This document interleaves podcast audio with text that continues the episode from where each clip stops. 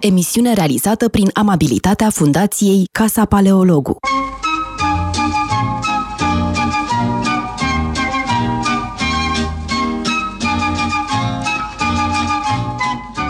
Bună ziua, bine v-am uh, regăsit uh, ca în fiecare marți uh, la emisiunea Metope.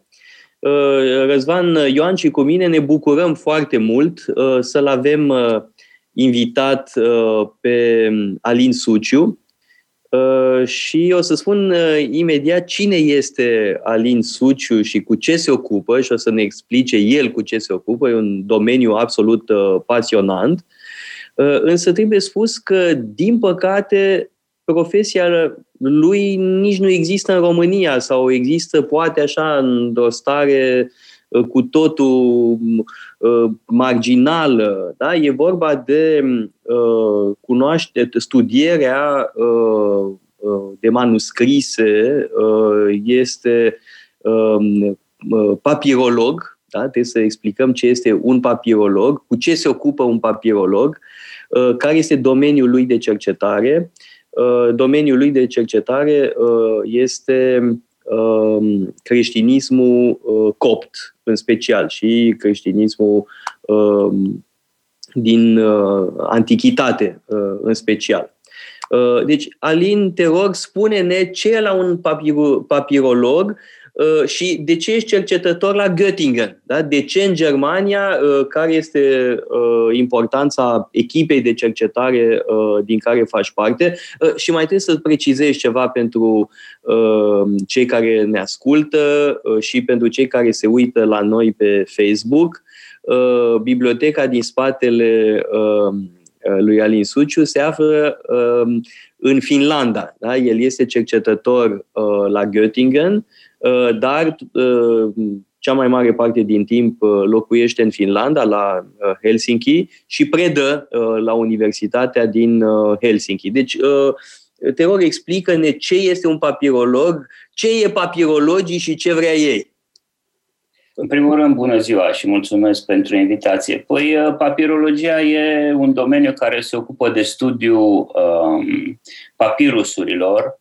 Papirusul e Uh, hârtia antichității e cel mai, uh, a fost cel mai răspândit suport pentru scriere în antichitate și uh, majoritatea papirusurilor care au supraviețuit, care ne-au parvenit, provin din Egipt. De aici legătura mea profesională cu, cu Egiptul. Majoritatea papirusurilor sunt de origine egipteană pentru că uh, solul Egiptului în sudul deltei este extrem de arid, plouă foarte puțin. Uh, în fiecare an acolo, așa încât uh, aproape orice se păstrează în uh, nisipurile egiptene, implicit și, și papirusurile. S-au dezgropat cantități imense de papirusuri în sudul Egiptului, în sudul deltei egiptene. Delta Nilului e, uh, un, uh, e o zonă uh, în care plouă mai des și, prin urmare, o zonă umedă în care nu s-au păstrat, uh, din nefericire, astfel de materiale. Dar în sudul Egiptului s-au dezgropat, așa cum am zis, cantități uh, uh, enorme de, uh, de când, apare, când apare papirusul ca suport? Când este inventat, să zic așa? Și de ce e atât de folosit? De ce este papirusul materialul preferat? Uh, este, a fost uh, folosit pe scară largă în antichitate pentru că era foarte ușor de obținut. Practic îți trebuie doar planta uh, de papirus care creștea în antichitate în abundență pe Valea Nilului, putea fi cultivat pe Valea Nilului. Din păcate, astăzi nu mai crește în Egipt, doar în unele zone din Etiopia mai poate fi găsit, însă a fost transplantat ceva ceva mai recent, dar doar ca nu pentru a produce în masă hârtie, papirus, ci doar pentru a, da, mă rog, pentru a fi expus în, în, în muzee sau pentru a, pentru a E o curiozitate. Pentru a imita vechea, vechea tehnică, vechea tehnică de, produce, de producție a hârtiei antice. A fost, uh, prin urmare, era foarte ușor de obținut, era foarte uh, ieftin de obținut papirusul. Practic, planta de papirus se decoja iar din, uh, din, din tulpină, tulpina se decoja, se decoja și din miez, miezul era presat iar sucul uh, natural pe care îl conține uh, funcționează ca un soi de lipici și uh, fâșii de, de, de tulpine erau lipite între ele în mod natural, prin presare. Când apare papirusul? Apare foarte timpuriu, apare deja în, uh, în uh, perioada faraonică a Egiptului avem cele mai vechi, uh, cele mai vechi papirusuri dezgropate în Egipt, uh, conțin cap, uh, faimoasa carte egipteană a morților, o scriere funerară care se depozita împreună cu mumia în, uh, în, uh, în mormânt. Uh, și primele, primele papirusuri uh, apar în uh, perioada faraonică, deci cu mii de ani înainte de Hristos. Cam când, aproximativ? Uh, nu, nu știu uh, din memorie să spun care este cel mai timpuriu, dar uh, cu, cu 1500 de ani înainte de Hristos, cu siguranță deja s-au păstrat astfel de. Practic a înlocuit tăblițele. Exact. Exact. Da. Uh, dar, dar pergamentul, uh, pergamentul este o altă uh, variantă de suport care apare unde? În pergam, nu? Mitul, cel puțin așa spune, că de aici vine pergament de la orașul Pergam. Nu știm exact dacă, dacă de acolo, dacă acolo a fost inventat. Pergamentul e practic pielea animalului, jupuită și preparată într-un mod specific Uh, și care, tot așa ca și papirusul, uh, era un uh, suport pentru scriere foarte larg folosit în, în antichitate, însă papirusul precede pergamentul. Deci papirusul e mai răspândit e mai răspândit și e mai timpuriu decât pergamentul. Pergamentul, cel puțin în, în Egipt, nu se folosește până în secolul I. Primele uh, scrieri pe pergament apar uh, uh, în, în secolul I, secolul II, chiar și în alte zone ale Imperiului Roman, la extremitatea estică a Imperiului Roman, de exemplu la Dura Europos, Uh, s-au dezgropat uh, câteva papirus, uh, câteva pergamente foarte prețioase și din secolul II. Ce fel de documente ar fi fost consemnate pe papirus, în primul rând? Bun, am vorbit despre Cartea Morților, dar îmi închipui că erau și documente administrative, dar și literare sau religioase. Așa cum am spus, era hârtia antichității. Prin urmare, scriau pe suport de papirus orice, de la chitanțe, chitanțe de vânzare, cumpărare, contracte de, de uh, închiriere, uh, absolut orice, documente uh, administrative ale templelor egiptene, uh, apoi texte literare, așa cum ai remarcat. Când este folosit papirusul? În cantitate mare, să zicem. Uh, cele mai uh, tardive papirusuri datate sau databile pe baza formei literelor uh, sunt din secolul IX, început de secol IX după Hristos. Și apoi el, practic, papirusul dispare, iese din circuit iese din circuit pentru că este, uh, este înlocuit treptat de hârtie, de hârtia uh, care a fost inventată de chinezi, iar după cucerirea arabă uh, a Imperiului Persan, arabii au graniță cu China și împrumută de la chinezi hârtia, iar hârtia uh, era mult mai ușor de obținut decât papirusul sau pergamentul. Era mult, mult, e o tehnică mult mai simplă de, de producție și mult mai ieftină. iar hârtia începe din secolul IX să devină tot mai, tot mai larg folosită, nu doar în fostele provincii ale Imperiului Bizantin, în Siria, Egipt, Palestina, dar inclusiv în Imperiul Bizantin, în Asia Mică, hârtia începe să fie tot mai folosită începând din secolul XI. În schimb, în Occident rămâne totuși pergamentul mai folosit. Mai rămâne câteva, da, o, o perioadă până va fi înlocuit în renaștere uh, odată ce, uh, ce hârtia ajunge, tehnica producției uh, hârtiei ajunge să fie importată în Occident, se produce hârtie în Franța, în Italia, hârtie europeană, care e chiar mai uh, ieftină decât, uh, decât hârtia arabă. Uh, și atunci uh, va fi folosită pe scară largă și în, uh, și în Occidentul creștin, în Occidentul latin, și va fi, important, uh, va fi importată apoi de uh, otomani, de turci, hârtia europeană va fi importată în, în uh, Orient. În Orient. E foarte interesantă această vedere de ansamblu asupra uh, suporturilor uh, da, folosite pentru scris. Acum să uh, vedem exact cu ce te ocupi tu Uh, ca papirolog specialist în istoria creștinismului. Scuze-mă, Toader, aș avea o ultimă întrebare legată de format. Și anume, uh, papirusul apare doar în formă de role uh, sau apare, este folosit și în cărți? Deci în codexuri care se pot deschide cu file. Da. Foarte bună întrebare. Asta este, de fapt, una dintre problemele esențiale uh, în, uh, în uh, istoria cărții scrise.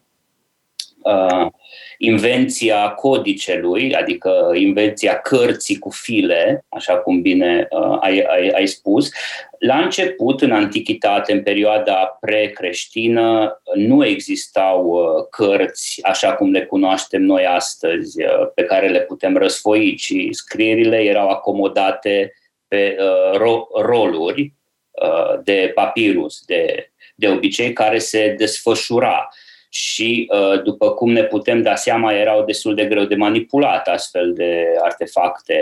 Să găsești o referință în mijlocul unei cărți uh, antice, trebuia să desfășor tot uh, sulul de papirus sau de pergament.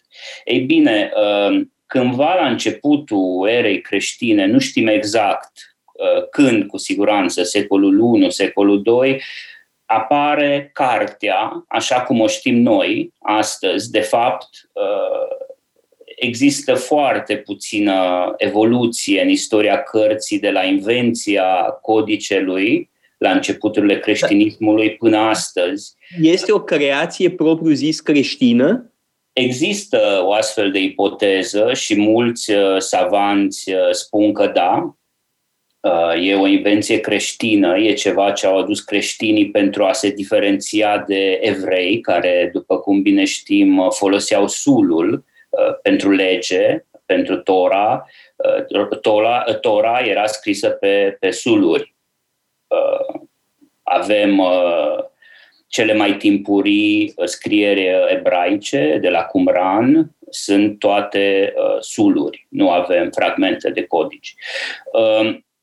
Și mulți savanți preferă să vadă în asta o revoluție creștină, pentru a se diferenția, cum am spus, de, de evrei. Dar nu e, la, nu e uh, atât de, de clară. Uh, mărturile care sunt uh, citate nu sunt atât de clare. Există uh, câteva pasaje în autorii clasici latini care par să sugereze, vor, vorbesc despre volumen, vorbesc despre uh, anumite uh, manuscrise care par la care par să fie avut uh, acces în formă de carte, nu de, nu de sul.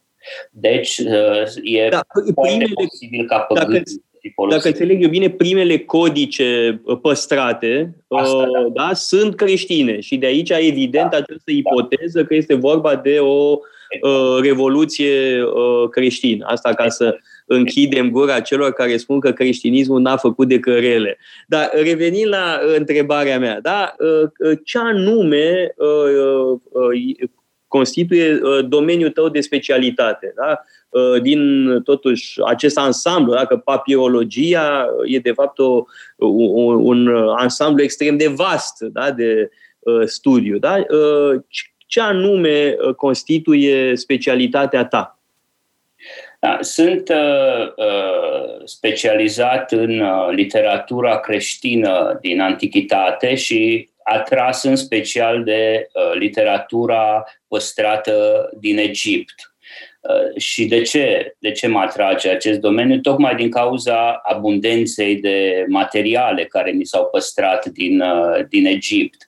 Adică gândiți-vă că uh, alte provincii ale Imperiului Roman și apoi al, ce, al celui bizantin, cum ar fi știu, Italia actuală sau Turcia, da, Asia Mică, nu sunt documentabile uh, atât de bine decât prin intermediul surselor uh, scrise, dar care, care sunt susceptibile de, de, de, de, de, ficțion, de ficționalizări ale istoriei, după cum bine știm, e literatură, practic, uh, sau din inscripții.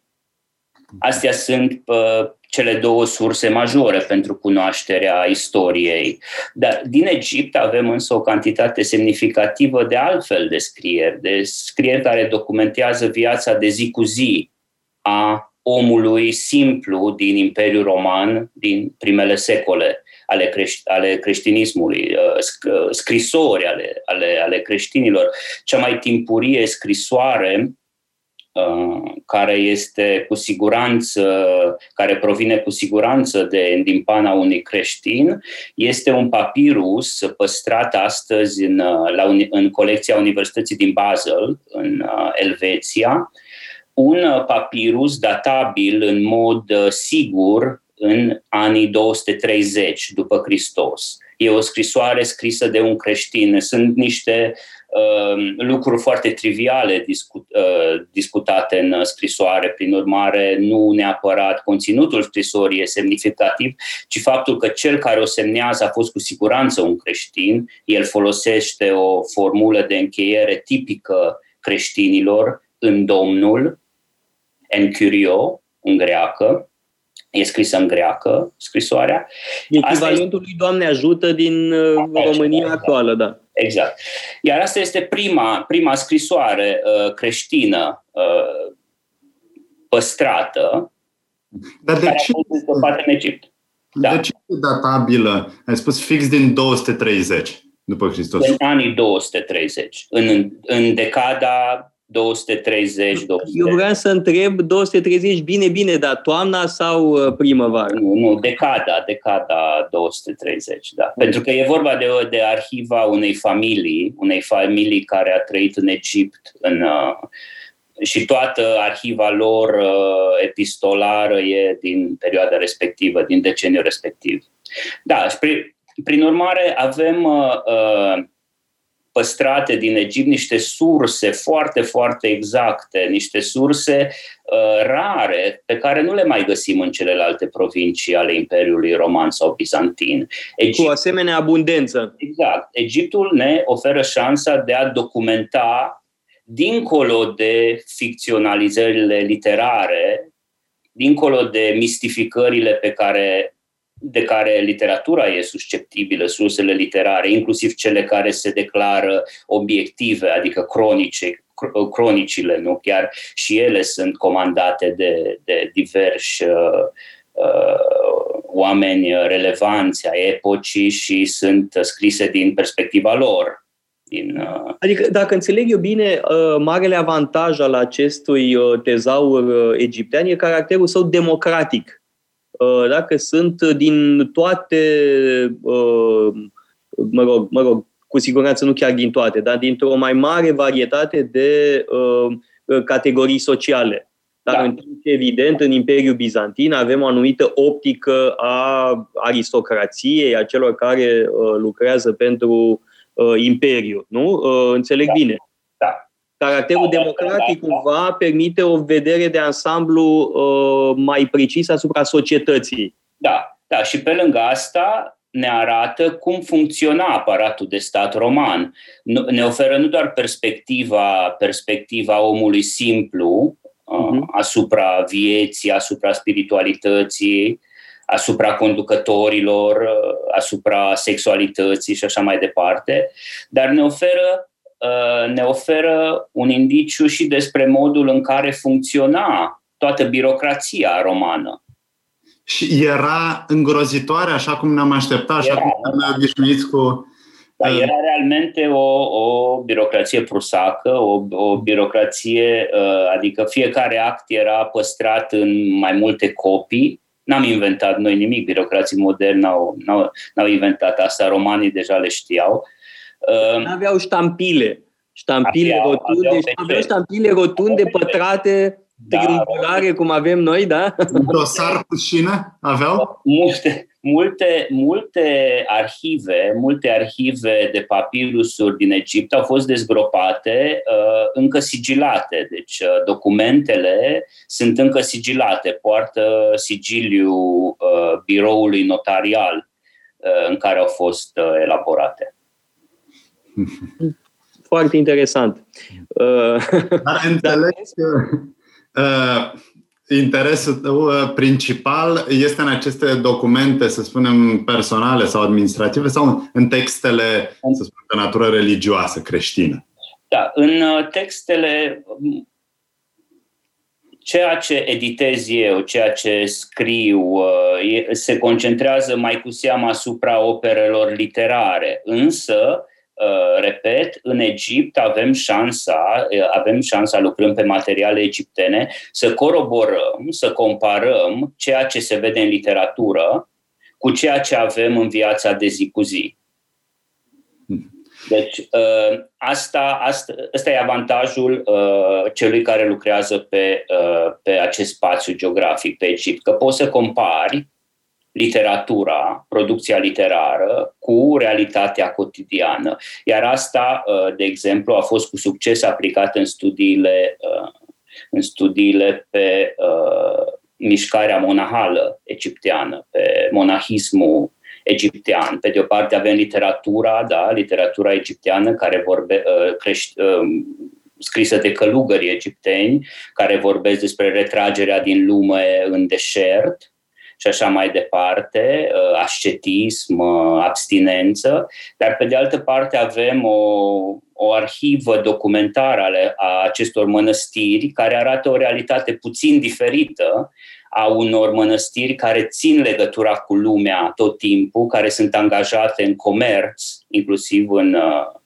în acțiuni mercantile cu, cu, cu Valea Nilului călugării produc, uh, produc ulei, vin, uh, coșuri pe care le vând, pe care le vând în, uh, în orașe.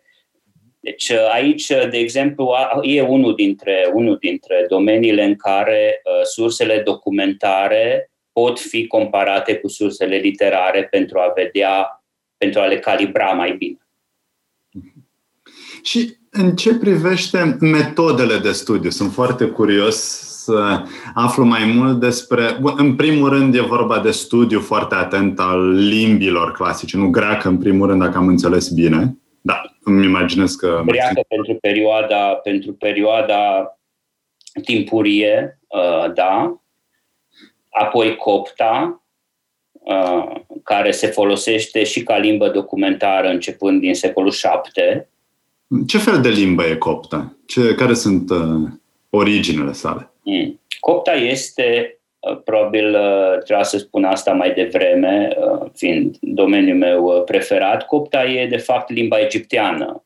E limba faraonilor, dar e ultimul nivel al limbii, limbii a străvechii limbi egiptene, care nu mai este scris cu vechiul alfabet foarte complicat egiptean, ci este scris în alfabetul grecesc este scrisă în alfabetul grecesc, cu litere grecești. Deci, prin urmare, era mult mai simplu de scris și mult mai simplu de, uh, de uh, citit decât uh, vechea limbă. Da, copții de azi, creștinii copți de azi, mai vorbesc această limbă? Bănuiesc că nu. Nu, nu, este o limbă moartă. Este o limbă moartă. Se mai învață în școlile de duminică, în unele biserici din Egipt, dar uh, este o limbă moartă. De fapt, ei au învățat-o, copții contemporane au învățat-o de la, din universitățile vestice în ziua de astăzi. În, uh, în um, secolul 14-15 deja copta nu mai era cunoscută în Egipt, erau foarte puțini uh, preoți sau călugări care încă cunoșteau străvechea limbă liturgică, dar ei continuă să, au continuat să o folosească uh, în liturghii, la fel cum uh, slavona sau latina e folosită în, în bisericile din uh, Răsărit sau din, uh, din uh, Apus. Deci era folosită, era recitată, dar nu mai înțelegea nimeni. Da, în zilele noastre, care mai este importanța acestor comunități creștine de copți? Este foarte importantă pentru că ei sunt liantul comunitățile care au mai rămas, comunitatea coptă, comunitatea creștină din Egipt, e liantul între noi, între lumea contemporană și vechea lume antică, lumea antică, creștinismul antic. Practic, ei păstrează credințele credința veche a egiptenilor, credința creștinilor egipteni, păstrează cărțile Uh, sfinte ale bisericii egiptene, păstrează tot tezaurul tot tezaurul cultural și intelectual al, al bisericii egiptene. Sunt foarte, foarte importanți, bineînțeles. Da, mă refeream și la ponderea demografică. Câți mai sunt? Uh, oh. Câți sunt în pericol de extincție? Uh, Procentual sunt 10%, 10% aproximativ 10% din populația Egiptului. Enorm! Este Asta enorm. vreau să spun, să nu uiți că Egiptul are 100 de milioane de locuitori. 10% dintr-o, din 100 de milioane e formidabil de, de mult. Și, da? da, e cea mai, cea mai importantă comunitate creștină din, din Orient. Uh, nu se compară Uh, cu ce avem în Siria, ce, ce a rămas în Siria, Palestina, de exemplu, e cea mai, uh, cea mai vastă comunitate creștină, comunitatea egipteană. Da, păi populația Egiptului crește în timp ce vorbim. Uh, Dar nu, nu e o comunitate în pericol, cumva, sau Uh, nu știu dacă e în pericol. Bineînțeles că, bineînțeles că există atentate uh, Astăzi uh, avem uh, nu, uh, islamul radical, din păcate câteodată avem atentate asupra comunității creștine din Egipt, dar aș spune că în general, în general e o atmosferă calmă și mai ales în Egipt. Egiptul e o insulă de normalitate, dacă putem să spunem așa, în Orientul Mijlociu. Uh, adică nu se compară cu ce avem în Libia, ce avem în Siria. Da, din păcate și în Liban. Ceva. Da. Deci Etiopia, Etiopia, care e un stat creștin, majoritar creștin, uh, Etiopia și Egiptul încă sunt stabile din punctul ăsta de vedere. Da, uh, creștinismul din Etiopia e foarte asemănător cu cel din Egipt? Uh, da, da, în mare măsură, bineînțeles, e un uh, creștinism propriu acelei părți uh, a lumii, dar pentru sute de ani creștinismul etiopian a fost sub influența creștinismului egiptean. Patriarhul bisericii etiopiene era, era uns de patriarhul de la Alexandria, era numit de patriarhul de la, de la Uh, Alexandria, uh, apoi uh, tot ce înseamnă ritual al bisericii etiopiene în mare măsură e influențat de cel copt, de ritul copt. E, e un creștinism care stă sub, sub egida celui egiptean până, cel puțin până în anii 50 ai secolului trecut, încă patriarhul era numit de... Bun, da, în Etiopia au avut episodul dictaturii comuniste, Mengistu. Bănuiesc că le-a dat la cap creștinilor de acolo, nu? Uh, nu știu asta, cunosc foarte puțin despre, despre Etiopia contemporană, nu știu exact cum s-a, uh-huh. Dacă eu vedeam uh, la Paris, în uh, parohia la care mă duceam, o parohie de limbă franceză, uh, erau întotdeauna creștini din Etiopia da? și stăteau împreună, îi vedeam, îi știam, erau o parte simpatică a micii comunități de acolo. Dar să revenim la domeniul tău de specialitate, cred că erau utile aceste incursiuni în lumea contemporană. Să revenim la obiectul tău de studiu, da? și anume creștinismul egiptean. Da? Ce ne poți spune mai mult despre ce cercetezi acum și cu, cât de uh, uh, greu este să reconstitui textele. Dacă spuneai mai devreme uh, că cea mai veche uh, scrisoare uh, e cea care se află la Basel. Uh, bănuiesc că e lumea întreagă plină de asemenea uh, scrisori, unor probabil fragmente, fragmentele, uh, e ca un puzzle. Exact. Uh, Există foarte multe manuscrise de origine egipteană care le găsim astăzi peste tot în lume.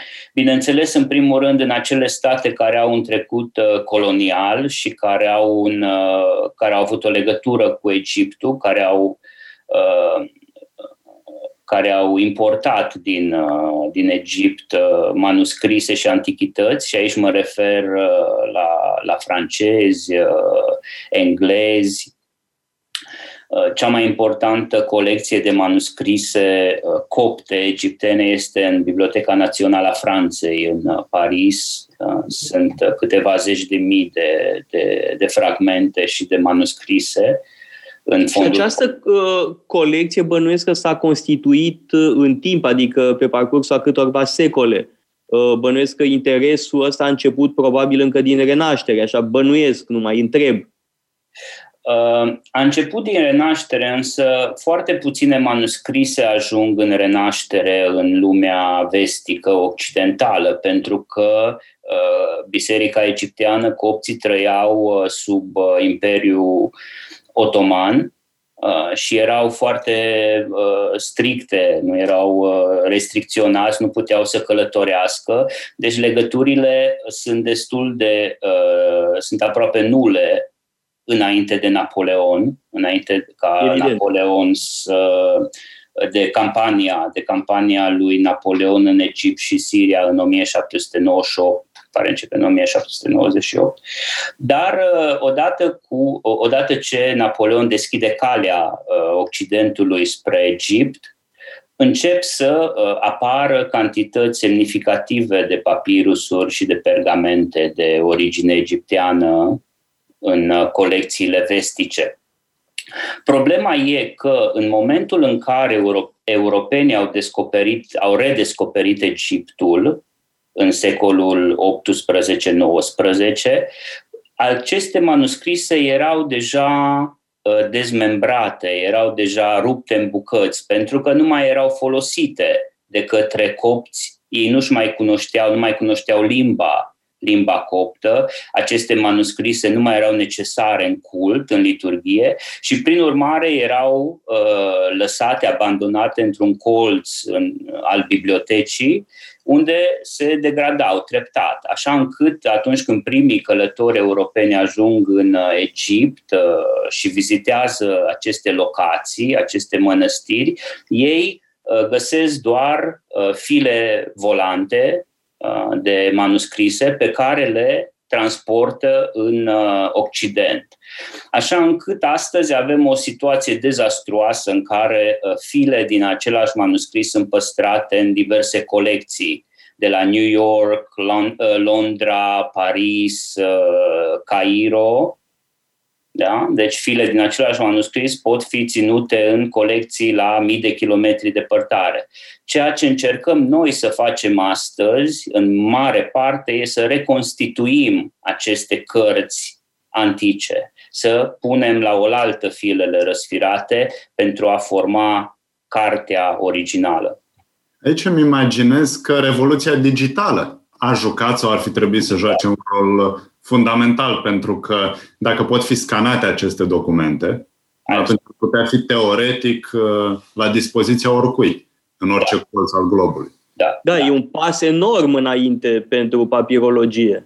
Sigur, sigur. Da, e un pas enorm. Gândiți-vă că atunci, în secolul XIX, când savanții europeni încep să-și dea seama că file din, același, din aceleași manuscrise sunt păstrate în diverse locații, uh, singura lor șansă de a le pune cap la cap era să călătorească între aceste Uh, muzee, colecții și așa să mai departe. Să iei vaporul de la Paris da. să te duci la New York, da? Da, apoi să iei notițe și să ții minte cum arăta o anumită pagină pentru a, compa- a o compara mental cu cea aflată la mii de kilometri departare. Avea o memorie mult mai bună.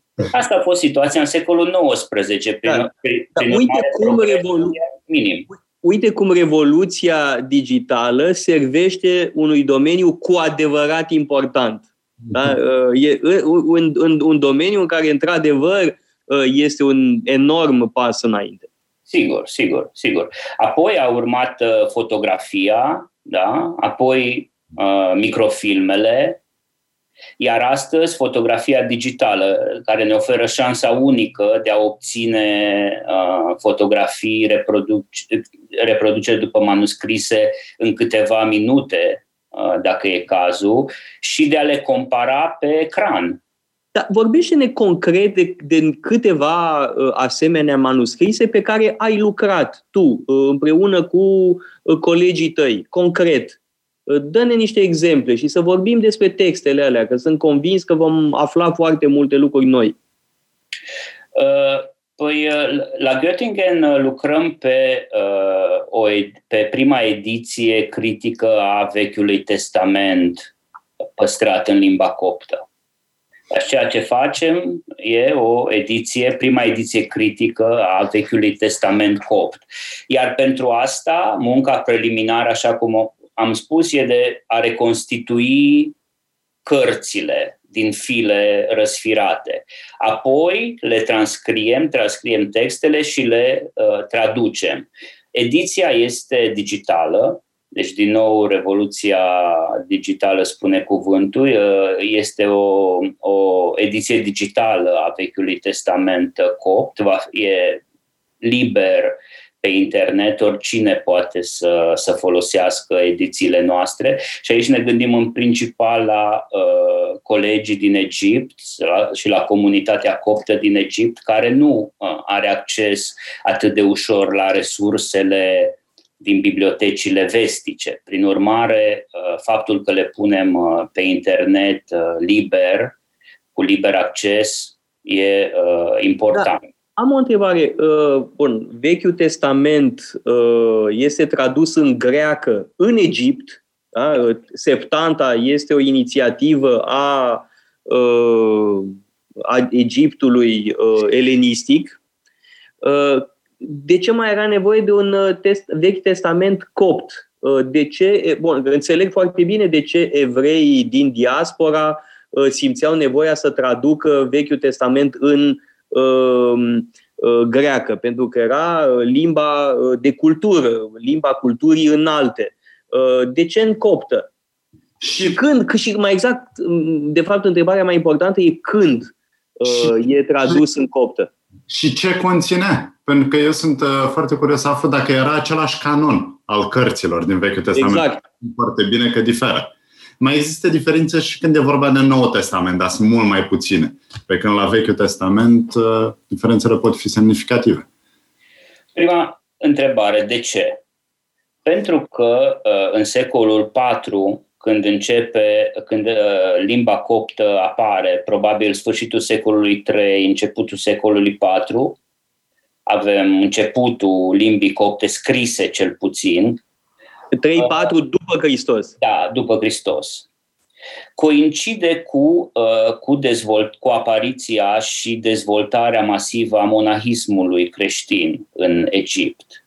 Uh, Aha, deci acest, interesant, acest revival lingvistic acompaniază monahismul egiptean. Da. Practic, monahismul egiptean uh, uh, revigorează această limbă mai veche uh, a, a egiptenilor. cu siguranță o revigorează, nu știm exact, nu știm exact circumstanțele în care copt apare, de ce, uh, de ce intelectualii egipteni la sfârșitul secolului III au decis să folosească greaca, uh, adică uh, alfabetul grec pentru a scrie propria limbă? De ce importă... Că era mai bun, că era mai practic. Cu siguranță, însă e o revoluție culturală acolo care trebuie explicată cumva. În vechiul, în vechiul alfabet egiptean demotic, cel care precede uh, alfabetul copt, uh, limba coptă.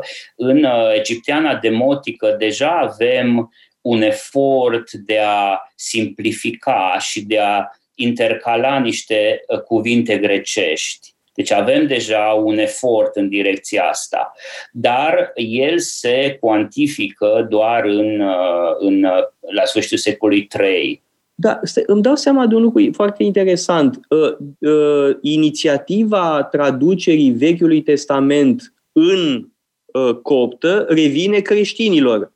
Da. În timp ce traducerea Vechiului Testament în greacă e inițiativa evreilor da. din diaspora. Am înțeles corect? Da, da, absolut. De, tocmai din cauza asta l-am numit Vechiul Testament, pentru că doar creștinii îl numesc uh, Vechiul da, Testament. Da, evident. Da, dar este efectiv pornit dintr-un interes creștin, creștin. pentru Vechiul Testament. Exact. Și asta influențează cumva asupra traducerii uh, sau asupra uh, canonului Uh, asupra canonului uh, mai puțin, pentru că uh, canonul Bisericii Egiptene coincide cu, adică pentru Vechiul Testament coincide cu ceea ce avem în Septuagintă, în Septantă.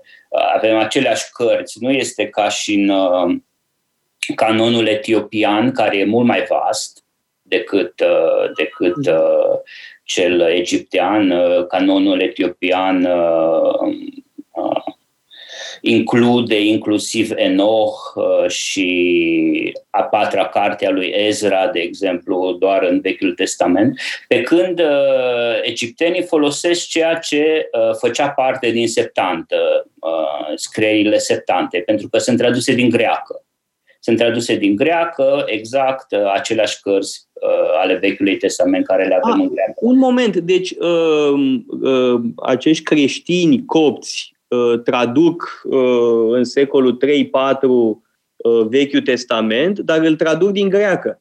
Îl traduc din greacă, da. După septantă. Și asta produce o anumită deviere față de sensul, sensurile inițiale din Asta rămâne, rămâne să fie stabilit, uh, probabil în proiectul nostru de la da. Göttingen. Deocamdată edităm, nu există încă o ediție critică a Vechiului Testament copt, Uh, în primul rând, avem. Deci o premieră nevoie... mondială ce faci. Da, da. Avem nevoie de un text bine stabilit la început și apoi uh, trebuie comparat cu versiunea greacă. Dar este făcut într-adevăr după versiunea greacă, nu după versiunea ebraică, nu după versiunea masoretică a Vechiului Testament, ci, uh, a Torei, ci după, uh, după Uh, cea greacă, după Septuagintă. Din cauza asta, uh, având în vedere că e o traducere atât de timpurie din greacă, secol 4, probabil început de secol 4, se spune că uh, versiunea coptă este una dintre cele patru versiuni card- cardinale ale, ale Bibliei, împreună cu cea greacă, cea latină veche, Vetus Latina, nu traducerea Vulgatei, ci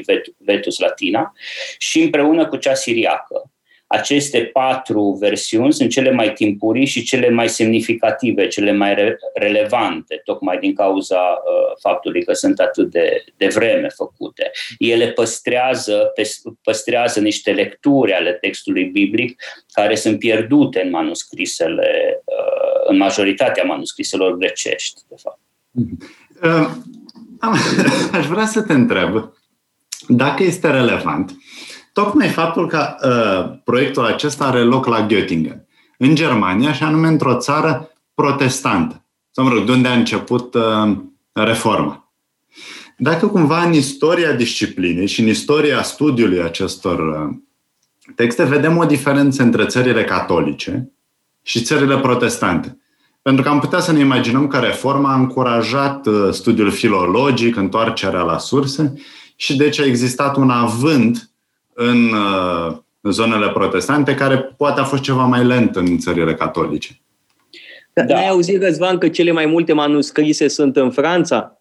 Nu înseamnă că și cele mai studiate. Eu țin cu protestanții aici.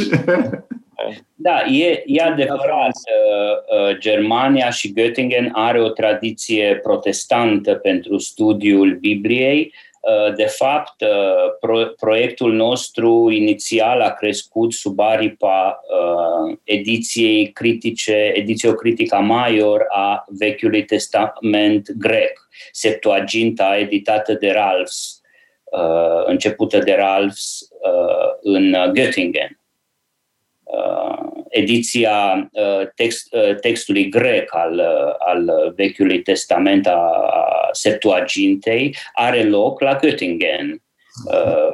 În biroul nostru se întâmplă totul. Biblioteca, biblioteca noastră servește și studioșilor care vin acolo pentru a edita Vechiul Testament grec.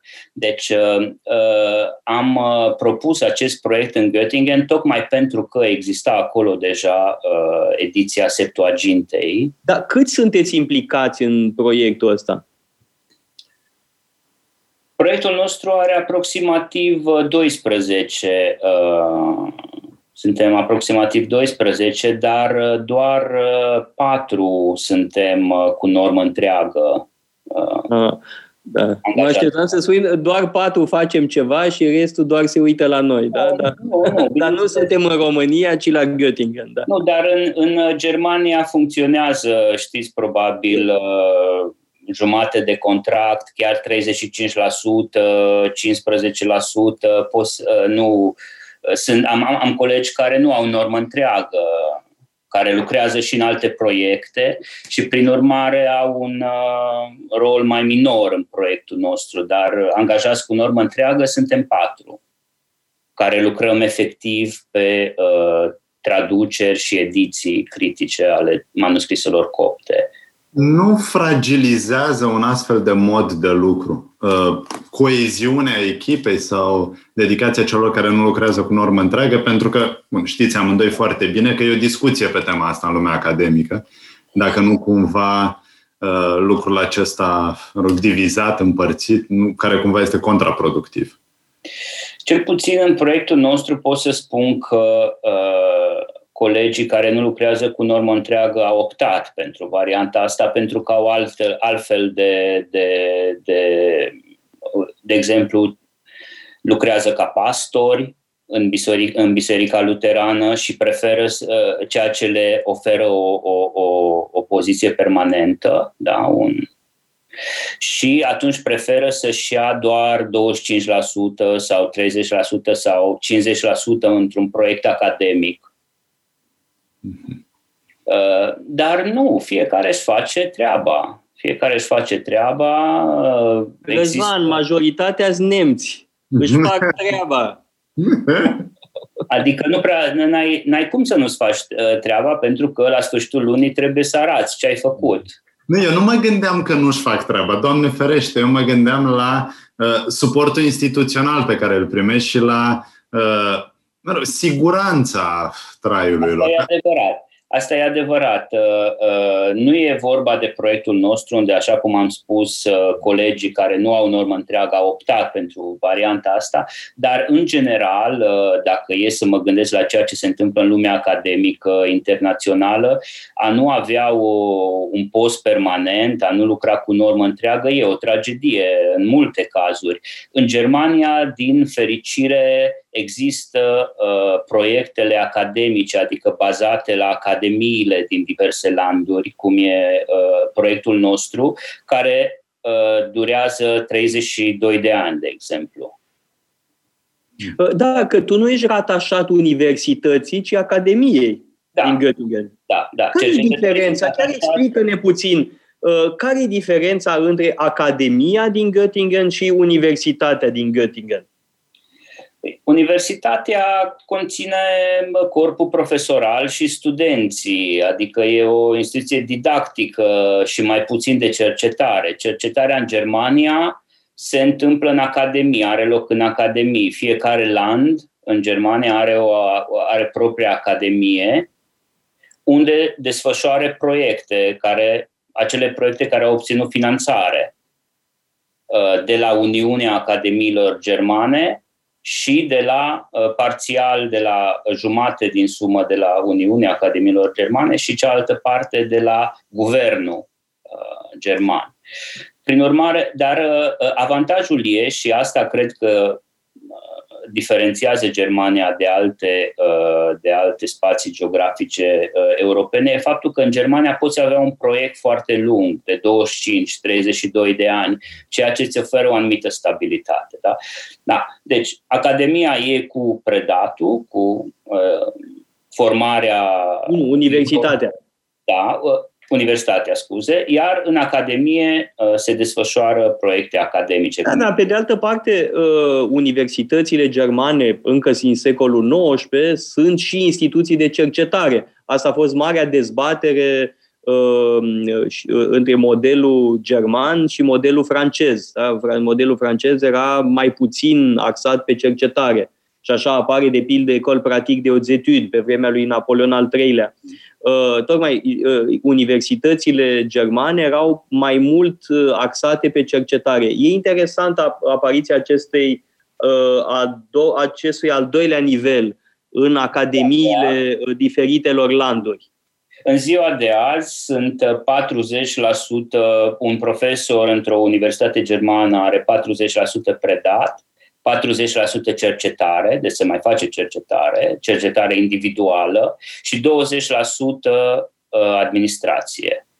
Deci, teoretic, uh, se mai face, dar practic, mare parte a timpului unui profesor e alocat administrației, birocrației. Da, asta este un cancer al uh, da. sistemelor uh, universitare și uh, educaționale din zilele noastre. Da? Enorm de multă administrație. Da? În, în România e de groază, da? este sufocant. Da, deci Poate că în Germania e ceva mai bine, dar tot nu, nu e. Mai erosit, dar pe când noi în academii ne dedicăm 100% din timp doar cercetării și predăm dacă e necesar dar tu, Alin, predai și la Helsinki. Da, Vorbește-ne da. despre cursurile pe care le ții la Helsinki. Uh, cât de mult predai, cât ocupă asta din timpul tău, cum, cum predai și mai uh, luminează-ne, te rog, asupra legendarului sistem uh, finlandez, da? dacă e atât de grozav pe cât se spune. Eu cred că e un uh, sistem care funcționează excelent, aș putea spune, având experiență didactică în Germania, în Finlanda, am predat și în alte, în, și, și în alte state, dar uh, în principal... Și să nu uităm un lucru, că predai uh, vei preda și la Casa Paleologu, vei ține un curs despre creștinismul egiptean și o să vezi că la noi e și mai grozav decât la Helsinki. Cu siguranță nu ai birocrație. Asta Deloc. Birocrație o face toată Ioana uh, Prândurel, zero birocrație pentru lectori. Uh, Răzvan poate să confirme lucrul ăsta, că predă foarte mult Uh, și față de experiența noastră de la Universitatea București este paradis la Casa Paleolog, adică zero bătaie de cap cu fișe. Uh, uh, Alin, nu-ți imaginezi prin ce coșmar am trecut Răzvan și cu mine să umplem niște fișe pentru cursurile, să bietele cursuri pe care le ținem anul, anul ăsta la Facultatea de Științe Politice, pentru care nici măcar nu primim o lețcaie, nimic nu primim. Ă, apropo, Alin, dacă ți se propune să ții un curs la o universitate uh, din România, sfatul meu este să, spă, să spăzești treaba, da? Cel mai uh, bun angajator e încă, uh, cred eu, Casa Paleologului, da? Și a trebuit să umplem tot felul de fișe, de cu, mă rog, procente, cifre, tot felul de lucruri de genul ăsta. Da. În momentul de caritas, în uh, momentul în care facem ceva pentru comunitate. Da. nu ar nimic. Uh, deci, vă spuneam că uh, sunt două sisteme foarte diferite, uh, sistemul cel german și cel finlandez. În, dacă în uh, sistemul german, de exemplu, se predă ex catedra, de la catedră, practic poți să stai trei ore ca profesor, poți să stai trei ore să citești de pe o foaie un curs, Eu unul nu fac așa, dar există mulți profesori în Germania care doar stau la catedră. Da, Alin, trebuie să spun ceva. Eu am studiat la München și n-am avut niciun profesor care doar să citească de pe niște... Mai sunt, mai sunt. Mai sunt. Sigur or fi fost, dar la Universitatea din München, unde eram eu, nici Henning Gottman, nici doamna Momsen, Uh, nici profesorul Hăș, nici alții uh, nu, nu făceau așa. Adică asta e totuși practica unor profesori proști. Da? Uh, profesorul care doar citește niște hârtii ar trebui să facă altceva. Dar nu e făcut pentru predat. Este o catastrofă. Este cea mai proastă manieră de a preda. Dar e adevărat, aici evident că ai dreptate, Uh, profesoratul ex catedra uh, este mai degrabă regula uh, și în da. Germania și în Franța, însă uneori te uiți fascinat eram la cursurile lui Pierre Manon de pildă, sigur că din când în când mai puteam să punem întrebări, dar vorbea el cea mai, par, cea mai mare parte din timp și era absolut fascinant, era un, o plăcere, o bucurie pentru, pentru spirit. Da, păi cam așa, cam așa se desfășoară uh, lucrurile în Germania sau măcar uh, nimeni nu ar ridica din sprâncene dacă ai citi timp de trei ore. Uh, ar fi Doar ar adormi. E, da, probabil lumea ar adormi, dar e absolut legitim în Germania să faci asta. E un uh, uh, învățământ bazat pe livrarea de informații, în mare măsură, pe când în uh, Finlanda te, uh, tehnica pedagogică, uh, metoda pedagogică e total diferită, e hibridă, e orientată spre student. Ca profesor trebuie să te pregătești foarte, foarte uh, mult pentru fiecare curs. Uh, regula e să nu vorbești mai mult de 15-20 de minute, fără a alterna apoi ceva practic, fără a implica studenții uh, după o repriză de 15-20 de minute de predat, ești obligat să faci ceva practic, să, să implici studenții așa încât să nu-și piardă interesul pentru curs. Uh, e o metodă... Cum implici? Cum faci să implici în uh, Uh, în papirologie. Aici, aici se dovedește calitatea uh, unui profesor. Acum, bineînțeles că și aici, probabil din uh, garda veche a profesorilor uh, de aici din Finlanda, aș spune că o bună parte din ei nu și-ar mai lua uh, gradele dacă ar fi să fie evaluați uh, potrivit uh, normelor uh, în vigoare acum în uh, Universitatea din Helsinki, la Universitatea din Helsinki. Deci e o metodă uh, care s-a implementat ceva mai recent și care e foarte, foarte solicitantă pentru un profesor pentru că trebuie să fie inventiv și să poți să, uh, să faci studentul să nu-și piardă interesul timp de 3 ore, 2-3 ore cât durează un curs. Cât de mari sunt grupele? Pentru că, uh, din experiența mea, e mai ușor să implici studenții dacă ai un grup mic de 10-15 decât dacă ai 50. Sigur. Păi, uh, uh, bineînțeles, trebuie să, în principal, poți să alternezi seminar și curs, adică să, să faci curs și seminar, un fel de uh, hibrid între curs și seminar, în care poți să citești texte, de exemplu, poți să faci grupuri, să, să, des, să separi studenții în grupuri, să le dai texte sau același text să-l citească și apoi să-l discute. Uh, bineînțeles, nu poți, uh, trebuie să limitezi cumva, uh, adică să fie 10-15 minute, nu mai mult, un astfel de calu, da? pentru că nu poate să-ți ocupe tot cursul. Dar sunt tot felul de metode. De exemplu, eu la cursul de, de manuscrise copte, Uh, pur și simplu am decupat, am decupat uh, fotografii de manuscrise după conturul manuscriselor uh, și am făcut un soi de puzzle pe care le-am pus pe uh, mese, iar studenții au trebuit să reconstituie aceeași pagină din diverse fragmente, să pună cap la cap fragmentele încât să iasă pagina originală, să reconstituie pagina. Astea erau, de exemplu, unul dintre, dintre metodele de a implica studenții, de a, de, de a le ține atenția trează. Da, Răzvan, uite, când, facem, când faci tu un curs despre Schopenhauer, nu poți aplica metoda asta.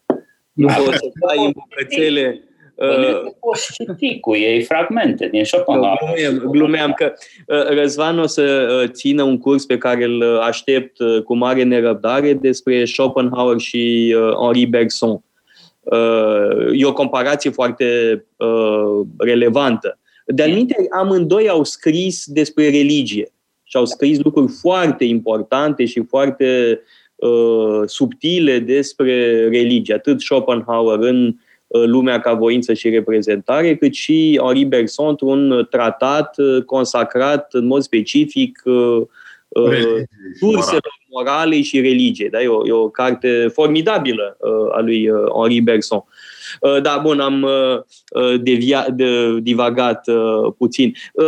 Acum mai e un aspect legat de grupele mici.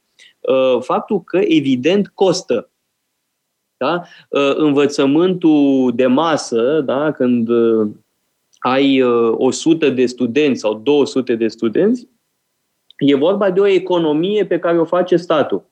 Mm. Sau, mă rog, universitatea privată, dacă este uh, cazul unei universități private. Să ai grupe mai mici, evident că este mult mai uh, bun, uh, e mult mai bine pentru uh, demersul pedagogic, dar costă așa cum costă și uh, tutorialele, și anume discuția one-to-one, unul la unul cu studentul. Asta ajută, de fapt, cel mai mult. Cel mai mult ajută uh, discuția uh, unul la unul. E esențială, dar uh, noi uh, aveam în fiecare uh, săptămână obligația să consacrăm jumătate de oră fiecărui student. Asta este foarte mult. Uh, și nu se poate într-o uh, universitate Uh, care uh, nu are resurse. Da? Ori asta înseamnă uh, ceva care cred că e foarte important și anume că statul finlandez investește foarte mult în educație. Poate ne spui și despre asta ceva, pentru că investiția în educație, în cazul Finlandei, este colosală. Da, se investește într-adevăr enorm. După criza care a lovit lumea vestică la sfârșitul anilor 2000, au trebuit să taie uh, din fonduri, din fondurile pentru cercetare, pentru educație și în Finlanda, iar atunci uh, uh, cei care și-au pierdut posturile au fost personalul auxiliar, adică au concediat din secretare, secretar, din administrație și nu au sacrificat din corpul didactic. Da, dar uite, asta înseamnă că în Finlanda un specialist în uh, literatură coptă nu este considerat un parazit social și un element uh, inutil societății, așa cum e în România.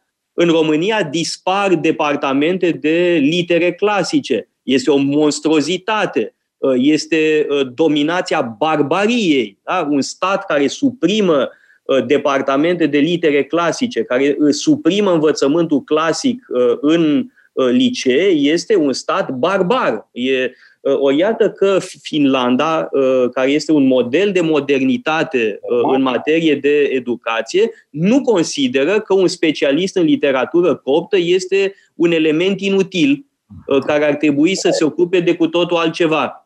Nu, bineînțeles, adică și la fel e și în Germania. Germania are curaj să financeze acum, în timp ce vorbim, are uh, curaj să financeze proiecte uh, pe, nu știu, creștinism egiptean sau etiopian, uh, proiecte de 30 de ani la academiile germane, fără absolut nicio dilemă. Și mai e ceva, mai e ceva românii se bat cu pumnii în piept că ei sunt creștinii Universului, da? că suntem grădina Maicii Domnului, că ne-am născut ortodoxi, din totdeauna am fost ortodoxi, eram creștini chiar înainte de Hristos, de pe vremea lui Zamolxe, tot delirul ăsta naționalist, ă, iar pe de altă parte, zero cercetare. Da? Deci ce faci tu, care este esențial pentru cunoașterea creștinismului, nu există în România. Sau sunt așa câte, câte unul, doi care mai fac lucruri de genul ăsta, dar care n-au niciun fel de recunoaștere și niciun fel de sprijin din partea unui stat care al minteri face paradă de creștinism și ortodoxie. Și iată că lucrurile astea sunt cercetate în Germania, în Finlanda, în Franța, în Statele Unite. Facem paradă și de latinitatea noastră. Și hai să ne uităm cum stă treaba cu latina. Am avut recent scandalul cu latina care va fi scoasă din școli, se pare. Nu mai Incredibil. Uh, pentru că astea, aici e vorba de o tradiție pe care ne va fi foarte greu să o renodăm dacă vreodată ne va veni mintea la cap. Uh, dacă, face, dacă acum uh, oprim studiul limbilor clasice sau a materiilor umaniste în general, ne va fi foarte, și acum e greu, dar ne va fi și mai greu atunci când vom vrea să... Alin, în cea mai importantă universitate din țară nu mai există facultate de litere clasice. Păi asta ce spune despre România? Că nici măcar nu este țară în curs de dezvoltare. Este țară în curs de subdezvoltare intelectuală. Și în Finlanda, să mai spunem, bineînțeles, mă bucur foarte mult să aflu că un uh, departament își doresc să susțină studiile în uh, domeniul de care te ocupi tu, Alin. Uh, aș vrea să spun că și în domeniul meu, în filozofia modernă, în filozofia modernă timpurie, mai ales finlandezii au o școală grozavă. Sigur, sigur. Specialiști în Leibniz, în Spinoza, Descartes, sunt extraordinar. Medievală, au uh, medieviști foarte buni. Da, într-adevăr, e, e un spațiu academic uh, foarte atractiv uh, pentru cineva care e interesat de lucrurile astea. Da. da. da. Sigur. Și, uh, Bun, am văzut că în Germania ești activ și acest proiect despre Vechiul Testament, ediția critică în copt, în Finlanda. Uh, Ehm, există o tradiție a comunicării între aceste două sisteme academice sau e, e ceva întâmplător, să spunem, ceva la nivel de individ? Sau există o Între Finlanda și Germania? Ehm, între Finlanda și Germania, da. Da, păi există. Eu mi-am întâlnit, de fapt, soția din cauza faptului că studiam aceleași lucruri Mhm. Uh, ne-am întâlnit în Canada, ea venită din uh, Finlanda, uh, e finlandeză și avem ceva în comun și academic și din punct de vedere academic. Există în Finlanda, avem colaborări Academia noastră din Göttingen are colaborări foarte, foarte solide și de lungă durată deja cu Uh, departamentul, uh, cu unul dintre departamentele Facultății de Teologie de aici, Departamentul de Studii Biblice a Facultății de Teologie din Helsinki. Uh, există foarte mulți cercetători finlandezi interesați de, de Septuagintă, de versiunea greacă a Vechiului Testament. Există chiar, chiar o școală finlandeză pe... Alin, spuneai uh, de studiile doctorale în uh, Canada. Uh, dacă nu mă înșel, pe atunci te ocupai de gnosticism. Da. Da, da, da. Așa. Spune-ne câteva cuvinte despre interesul ăsta pentru gnosticism și după aia aș, te-aș ruga să ne spui și de ce te-ai lecuit. Mm. Păi a început totul în adolescență, adolescent fiind în Oradea natală, Uh, citeam foarte mult uh, Eliade, care se tradusese masiv uh, la începutul anilor 90 în română, după cum vă amintiți cu siguranță. Iar după Eliade l-am, des- da, l-am descoperit pe Culianu prin Eliade, discipolul lui Eliade. Da?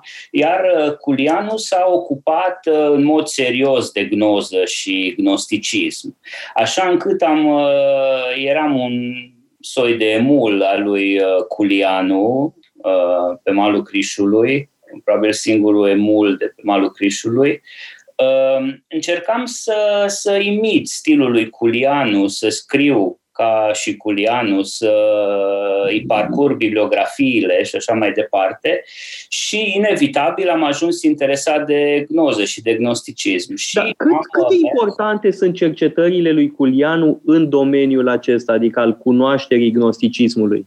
Acum, după atâția ani, îmi dau seama că nu sunt semnificative. Pe vremea aia mi se părea că e o paradigmă academică acolo. Culianu a răsturnat ceva în studiul gnosticismului.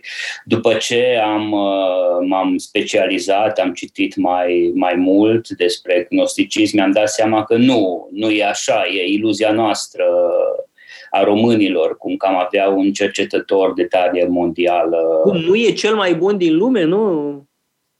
Nu, din păcate nu. Uh, nu e relevant în bibliografiile de specialitate și nu a fost niciodată relevant în bibliografiile de Bun, dar e bine că, grație lui Cuilianu, te-ai apucat de gnosticism, da? Și uh, teza de doctorat despre ce era? Teza am propus uh, uh, Universității Laval din Quebec, care la vremea aia, început în anul 2000, era cel mai important loc uh, unde se putea studia gnosticismul. Aha. Uh, Quebecoazii, canadienii, uh, editau Biblioteca Coptă de la Nag Hammadi și scrierile gnostice, le editau în limba franceză. Ediția franceză a uh, uh, Bibliotecii Copte de la Nag Hammadi e pregătită de Universitatea Laval din Quebec. Cum așa? Eu știu că există ediția aia din la Pleiad. Pleiad. Păi e făcută tot de ei. E, e făcută, făcută de cei din uh, da, Laval, da, din Quebec. De coordonatorul meu de teză, Paul Hubert Poirier, și Jean-Pierre Mae, care e un membru al Academiei franceze. În colaborare cu Jean-Pierre Mae, uh, Paul Hubert Poirier, uh, coordonatorul meu, uh, a, a editat volumul Pleiad.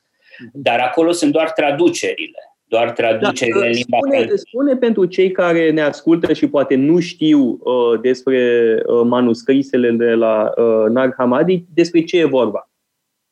Da, păi e o bibliotecă uh, de cărți scrise pe papirus, care datează din secolul IV, care au fost descoperite în 1945 în sudul Egiptului, lângă Nag Hammadi, un sătuc din uh, sudul Egiptului și conțin o serie de scrieri gnostice, dar nu doar gnostice, și hermetice, că hermetismul a fost un curent filozofico-religios, mistic al antichității târzii și inclusiv un uh, fragment din Republica lui Platon uh, e inclus, o traducere coptă din Republica lui Platon, un, un mic fragment despre bine e inclus într-unul dintre, dintre căr- într-una dintre cărți, dintre, dintre manuscrise. Deci am mers să, dar să, să revin la parcursul meu uh, canadian, la traiectoria canadiană. Și am mers în Canada pentru a studia cu cei mai mari, cu cei mai importanți uh,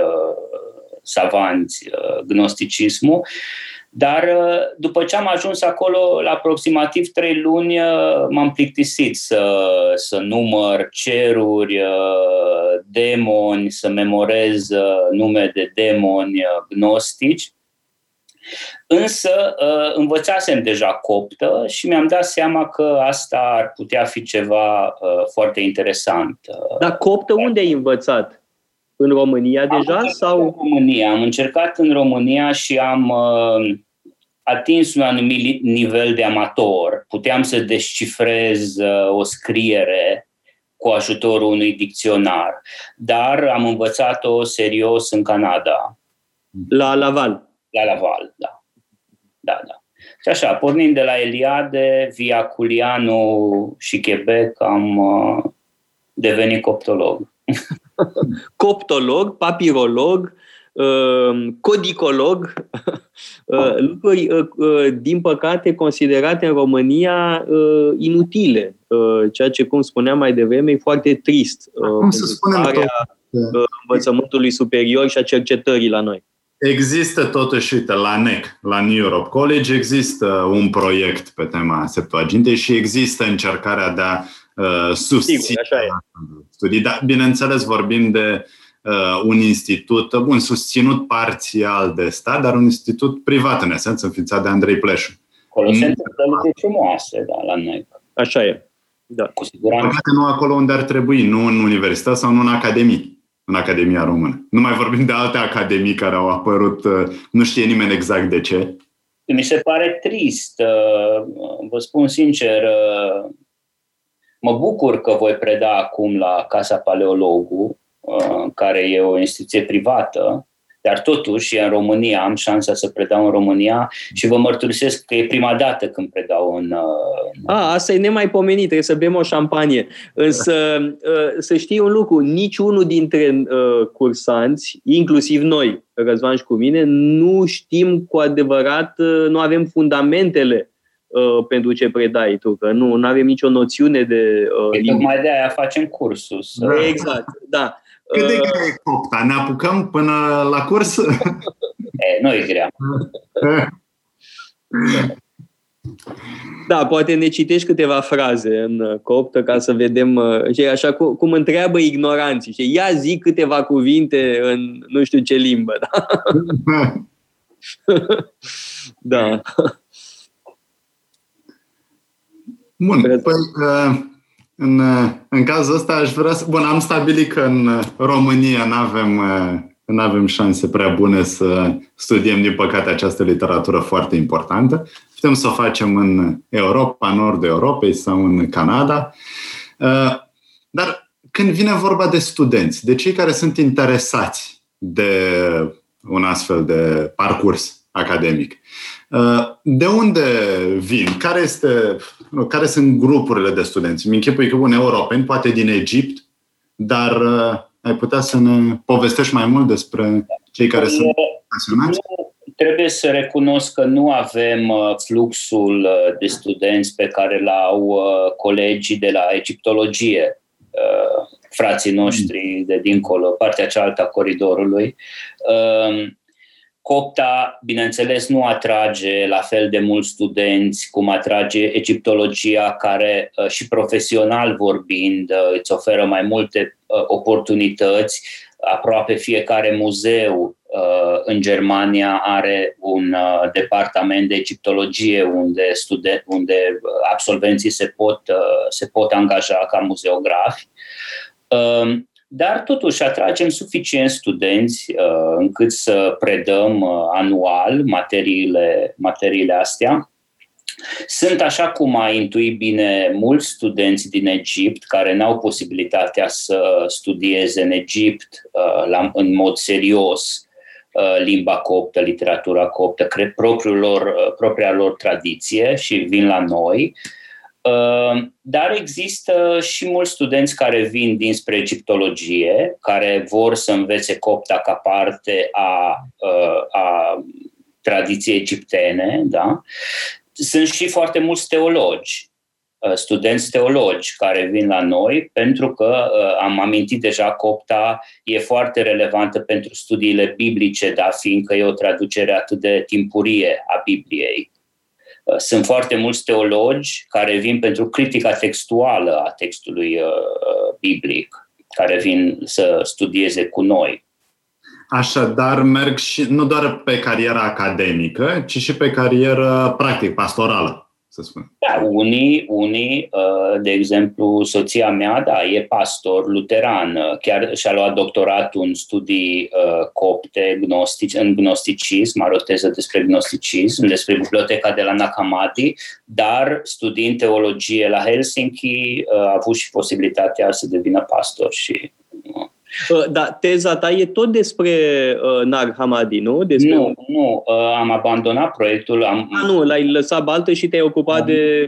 Deci, deci am promis, am, am, am propus un proiect despre ascensiunea sufletului în uh, gnosticism. Uh, și am abandonat acest proiect și m-am ocupat, m-am ocupat de uh, ediția unui text uh, copt tot un apocrif, un text apocrif, dar nu un, apo- un apocrif gnostic, un apocrif care a fost uh, elaborat în uh, Biserica Ortodoxă uh, coptă. Și ce e un apocrif? Ai putea să ne uh, da, e dificil uh, de spus în câteva cuvinte. În trecut, uh, prin apocrif se uh, înțelegea eretic o scriere eretică, o scriere respinsă de biserică, neacceptată de biserică. Da? Ei bine, în ziua de astăzi uh, accept, se acceptă că uh, biserica ortodoxă, bisericile ortodoxe, uh, ortodoxe în sensul de dreaptă credință, nu, nu confesional, în bisericile ortodoxe se foloseau, circulau scrieri apocrife. Și în biserica... Sunt o sursă foarte importantă pentru tot ciclul Fecioarei Maria, de pildă, da, în care se to- toate programele, uh, adică multe programe iconografice din bisericile noastre ortodoxe uh, din toată țara nu pot fi înțelese fără, fără a cunoaște literatura apocrifă. Apocrifele circulau uh, în biserică, sunt acele scrieri care încearcă să completeze cumva Uh, ceea ce nu se spune în scrierile canonice. De exemplu, uh, nu aflăm prea multe uh, din Noul Testament despre părinții trupești a lui Hristos, a lui Isus Hristos. Ei bine, în literatura apocrifă există o mulțime de detalii despre Maria, despre Fecioara Maria, despre nașterea Mariei, despre viața Mariei, despre moartea Mariei, a mamei lui Hristos, despre viața lui Iosif Tâmplarul, tatăl după trup al lui Hristos, cum îl numesc unele texte copte. Deci textele apocrife, uh, în câteva cuvinte, aș putea spune că sunt acele texte care încearcă să umple uh, paginile lipsă din, uh, din Biblie. Deci nu neapărat texte eretice respinse de biserică. Da, iar documentul nu a fost despre unul dintre textele astea. Uh, da, câți studenți ai, de pildă, la Helsinki? Câți studenți sunt prezenți la un curs de al tău? Depinde uh, ce predau. Limba coptă, în general, nu atrage foarte mulți. Uh, pot fi 15, 10 pentru primul, pentru primul nivel al limbii copte. Copta e, uh, a fost o limbă dialectală. Există mai mult de o duzină de dialecte care se vorbeau pe Valea Nilului în antichitate. Uh, pentru copta, anul întâi de coptă, uh, predăm copta sahidică, ceea ce considerăm că ar fi copta, dialectul standard al limbii copte. Apoi cei care vor să vină mai ulterior să aprofundeze cunoștințele de coptă, studiază și celelalte uh, dialecte. Când predau dia, uh, copta dialectală, dialectele, uh, pot avea 2-3 studenți, nu mai mult cei care vor realmente să aprofundeze lingvistic. Și uh, ce alte cursuri ții? Câte, câte ai de pildă într-un semestru? E, ă, păi, cum nu, ă, cum sunt în primul rând cercetător, mă dedic în primul rând cercetării, nu am aceeași, ă, aceleași sarcini pedagogice pe care le au colegii care doar predau. Dar predau în fiecare an, în fiecare an predau unul, două cursuri. Cursul de creștinism egiptean, de, de creștinism egiptean, de exemplu, atrage mai mulți studenți, pentru că aici e, e mult mai relevant E unul din... Păi, să știi că și, sau, și la uh, cursul pe care îl vei ține uh, în curând la noi s-a înscris deja destul de multă lume, adică sunt convins că uh, interesul e foarte mare pentru ceva ce știm foarte puțin, cunoaștem foarte puțin. Cred că cu toții ne dăm seama cât de important este pentru uh, istoria creștinismului, dar știm uh, puțin. Și acum avem uh, șansa de a afla de la un excelent specialist. Uh, exact. care e treaba cu copții. Știm cu toții cât de important e teologic, istoric, uh, lingvistic, numai că am rămas de multe ori doar la stadiul ăsta. Menționăm numele uh, obligatorii. Mai e ceva, sper, uh, Alin, ca uh, cursul uh, despre uh, creștinismul egiptean să fie doar un început. Adică noi ne dorim foarte mult uh, să continuăm, nu știu, cu un curs despre monahismul egiptean, Uh, uh, monahismul egiptean este baza uh, monahismului de mai târziu, da? adică sunt figuri majore, precum Antonie cel Mare, nu? Pahomie, dacă nu mă înșel, la fel. influențează tradiția vestică. E, Pahomie e tradus de Sfântul Ieronim, regulile lui Pahomie sunt traduse de Sfântul Ieronim în latină și uh, aceste reguli uh, au un succes enorm în mănăstirile uh, occidentale, în lumea latină. Adică uh, Benedict mai târziu va prelua da. Uh, regulile lui Pahomie și le va, va elabora pornind de la regulile lui Pahomie. Da, în monahism... Același lucru se întâmplă în Imperiul Bizantin cu Vasile cel Mare, nu? Da, da, exact. Pentru Imperiul Bizantin, uh, Sfântul Vasile e, Da, evident, Vasile cel Mare. Dar uh, uh, am o întrebare pe lângă uh, Antonie uh, și Pahomie, de care am auzit cu toții. Uh, mai e vreo figură a monahismului egiptean uh, care cumva nu a rămas în memoria standard a uh, creștinismului european? Probabil cel mai important autor uh, de limbă coptă e cel mai puțin cunoscut în istoria monahismului egiptean, Șenute, uh, Șenute cel Mare, cum îl numesc copții, Șenute din, sau Șenute din Atripe, pentru că s-a născut în orașul Atripe, în Egiptul de Sus, în Egiptul de Sud, scuze, Șenute um, e cel mai uh, relevant autor care a scris în limba coptă, a scris, are o operă imensă. Din păcate, e foarte prost editată. Din cauza asta, cred că Șenute nu e cunoscut uh, cum trebuie printre uh, istoricii monahismului antic, pentru că majoritatea, majoritatea manuscriselor care conțin operele șenuteene sunt așa cum am spus la începutul întâlnirii noastre, dezmembrate și răspândite peste tot în lume. Și când Abia... a trăit Cenute ăsta?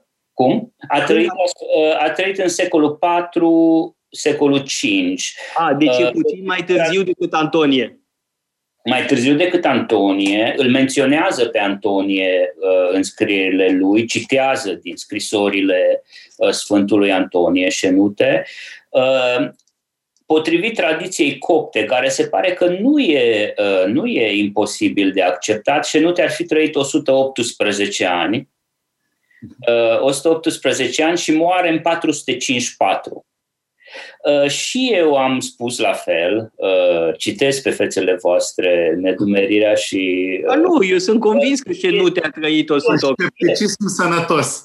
Nici, nici eu nu cred că a trăit chiar 118 ani, dar dacă pune... La 110 tot a trăit. Nu știu exact, dar dacă punem cap la cap anumite detalii din opera lui, anumite detalii cronologice, pe acolo ajungem. Sigur e că a fost, de exemplu, în 431, l-a însoțit pe Chiril al Alexandriei la uh, sinodul de la Efes, a făcut parte din, uh, din uh, echipa lui Chiril. Care avea deja peste 100 de ani atunci, nu? Uh, cum? Avea deja peste 100 de ani în 431. Uh, cred că se apropia... Aproape de 100 de ani, nu, sub 100. De, da, se, se apropia de, de, de 80 când a mers la, la FS. Uh, deci trebuie să fi fost uh, cu siguranță un personaj relevant în Egiptul monastic. Din da, a, a fost canonizat? A e, fost canonizat. E unul dintre cei mai... E necunoscut nouă dar uh, pentru egipteni uh, este unul dintre cei mai importanți sfinți. Da, ar trebui să fie și pentru noi, că este ortodox, nu? Deci ar trebui să păi, celebrăm... Uh, Problema e că moare în, 450, în 454, iar conciliul de la Sinodul de la Calcedon, în urma căruia biserica bizantină se separă, biserica egipteană se separă de biserica bizantină, are loc în 451 cu trei ani înainte de moartea lui Hristos, uh, de, de moartea lui uh, Șenute, scuze, uh, și Șenute se plasează în mod clar de partea patriarhului Alexandriei, de partea lui Dioscur al Alexandriei, care va fi excomunicat la Calcedon. Și suferă, prin urmare, o damnație, o memorie în sursele bizantine. Da, dar era foarte bătrân, așa că nu se da. pune. Dar da. oricum e un personaj extraordinar, cu, cu, cu o operă imensă. Deci, o... Abia aștept să ne vorbești în detaliu despre Șenute. Da, uh, vrem să aflăm de la tine care este secretul longevității, da, uh, da, rețeta Șenute pentru a depăși 100 de ani. Dieta uh, mare succes. Uh, cu siguranță o să ne vorbești de, despre Șenute la cursul uh, despre creștinismul uh, uh, egiptean și uh, cred, de asemenea, te rog foarte mult uh, să continuăm apoi, da, cu un curs despre monahismul uh, egiptean, unde evident uh, va trebui vorbi despre Antonie, Pahomie uh, și Șenute și poate alții fără îndoială și alți monahi ai Egiptului, cred că am putea pune capăt în curând acestei pasionante discuții. Pentru mine a fost extraordinar. Am luat destul de multe notițe, Alin, să știi. M-a interesat foarte mult. Sper că și ascultătorii noștri au luat notițe, mai puțin cei care ascultă la volan. Uh, însă uh, poate mai e vreo întrebare, observație, o concluzie din partea lui Răzvan? Uh, de aștept să continuăm această discuție și Alin să ne vorbească mai mult atunci când începe cursul. Da, ai deja doi învățăcei categoric. Bun. Nu o să învățăm copta, nici copta dialectală, nici copta standard. Uh, dar așteptăm cu uh, mare uh, interes, cu mare nerăbdare cursul despre creștinismul egiptean și poate, Alin, mai ai un gând de final pentru, mă rog, a încheia într-un fel discuția noastră de astăzi? Păi, ce să zic, îmi pare bine că, că, că m-ați invitat, că am avut posibilitatea să vorbesc despre lucrurile astea și pe de altă parte, îmi pare rău când văd uh, ce se întâmplă, uh, ceea ce ați uh, menționat și voi, faptul că studiile clasice sunt, din păcate, cenușăreasa Academiei în România. E realmente trist. Aș vrea să, să facem cu toții ceva. Să, să... Neapărat, dar mai e un lucru. Însăși cariera ta este dovada că uh, specializarea în ceva reputat inutil, de fapt, este extraordinar de util. Uh, da, o să spun, spun unii, aia, la ce servește copta? De fapt, uh, servește enorm uh, să, să știi ceva care este rar, care este mai puțin uh, cunoscut. Sigur că latina și uh, greaca deja uh, ar trebui cel puțin să fie mai uh, cunoscute. Da? Uh, și Uh, în, în propriul meu caz, uh, decizia pe care am luat-o la un moment dat să învăț latină pe cont propriu a fost una dintre cele mai bune decizii pe care le-am luat și mi-a servit foarte mult uh, mai târziu. Spun toate lucrurile astea și ca un fel de pledoarie pentru studiile clasice, pentru că eu cred că este o adevărată cauză pentru care este important să ne mobilizăm. Da? Este o cauză pentru care Uh, merită să combatem. Da? Să, să... Cu siguranță nu e inutil și argumente se pot găsi cu nemiluita. Uh, creștinismul copt, la fel ca și cel armean, siriac, uh, georgian, arab, sunt parte a, a, a moștenirii noastre intelectuale, sunt parte a moștenirii intelectuale și spirituale a umanității. Dacă acum nu unora va trebui să le explicăm de ce e importantă moștenirea. Da, de dacă, ce este dacă, important? nu continua, dacă nu vom continua să lucrăm pentru a păstra această zestre, ea va dispărea și va dispărea pentru totdeauna eu propun ca la fiecare emisiune să avem cel puțin un sfert de oră în care milităm pentru cauze aparent pierdute și inutile. Studii clasice, creștinism... Da, Răzvan, exact. însă și emisiunea Metope este Cartagina trebuie pentru aceste cauze. Cartagina trebuie distrus, asta trebuie să amintim. Uh, Studiile rare trebuie învigorată. Da, săptămâna trecută am vorbit cu Șerban uh, Sturza despre un alt patrimoniu în mare pericol, uh, și anume conacele uh, din Moldova și țara românească. E un alt fel de patrimoniu care trebuie apărat. Patrimoniu urban, patrimoniu construit. Aici vorbim de un patrimoniu spiritual extrem de important. Mai ales da, uh, scu- scuză-mă, uh, trăim o, o, o, într-o perioadă absolut uh, excepțională în era digitală în care putem să stocăm toată informația realmente relevantă despre creștinii copți, de exemplu, în format electronic și o putem transmite generațiilor următoare pe un simplu uh, suport uh, magnetic este absolut extraordinar. Ceea ce se întâmplă acum, după părerea mea, e similar cu ceea ce s-a întâmplat în renaștere. Avem acea șansă de a păstra și de a transmite mai departe. E realmente cel mai fertil moment pentru a face lucrurile astea. Hmm, asta e o notă de optimism foarte binevenită la finalul emisiunii. Vă mulțumesc foarte mult uh, amândurora, în special ție, Alin, uh, și uh, abia așteptăm uh, cursul despre creștinismul uh, egiptean și uh, poate mai facem o emisiune. Oricum, uh, sunt convins că ascultătorii noștri au fost uh, încântați uh, de această discuție cu adevărat uh, plină de uh, substanță, uh, cum ar fi spus Rabelais, la substantific moală, da? măduva substantifică, nu știu cum să traduc uh, formula uh, atât de suculentă a lui uh, Rabelais. Uh, ne auzim din nou și ne vedem uh, săptămâna viitoare, tot așa, marți, la ora 1, la Metope. La revedere!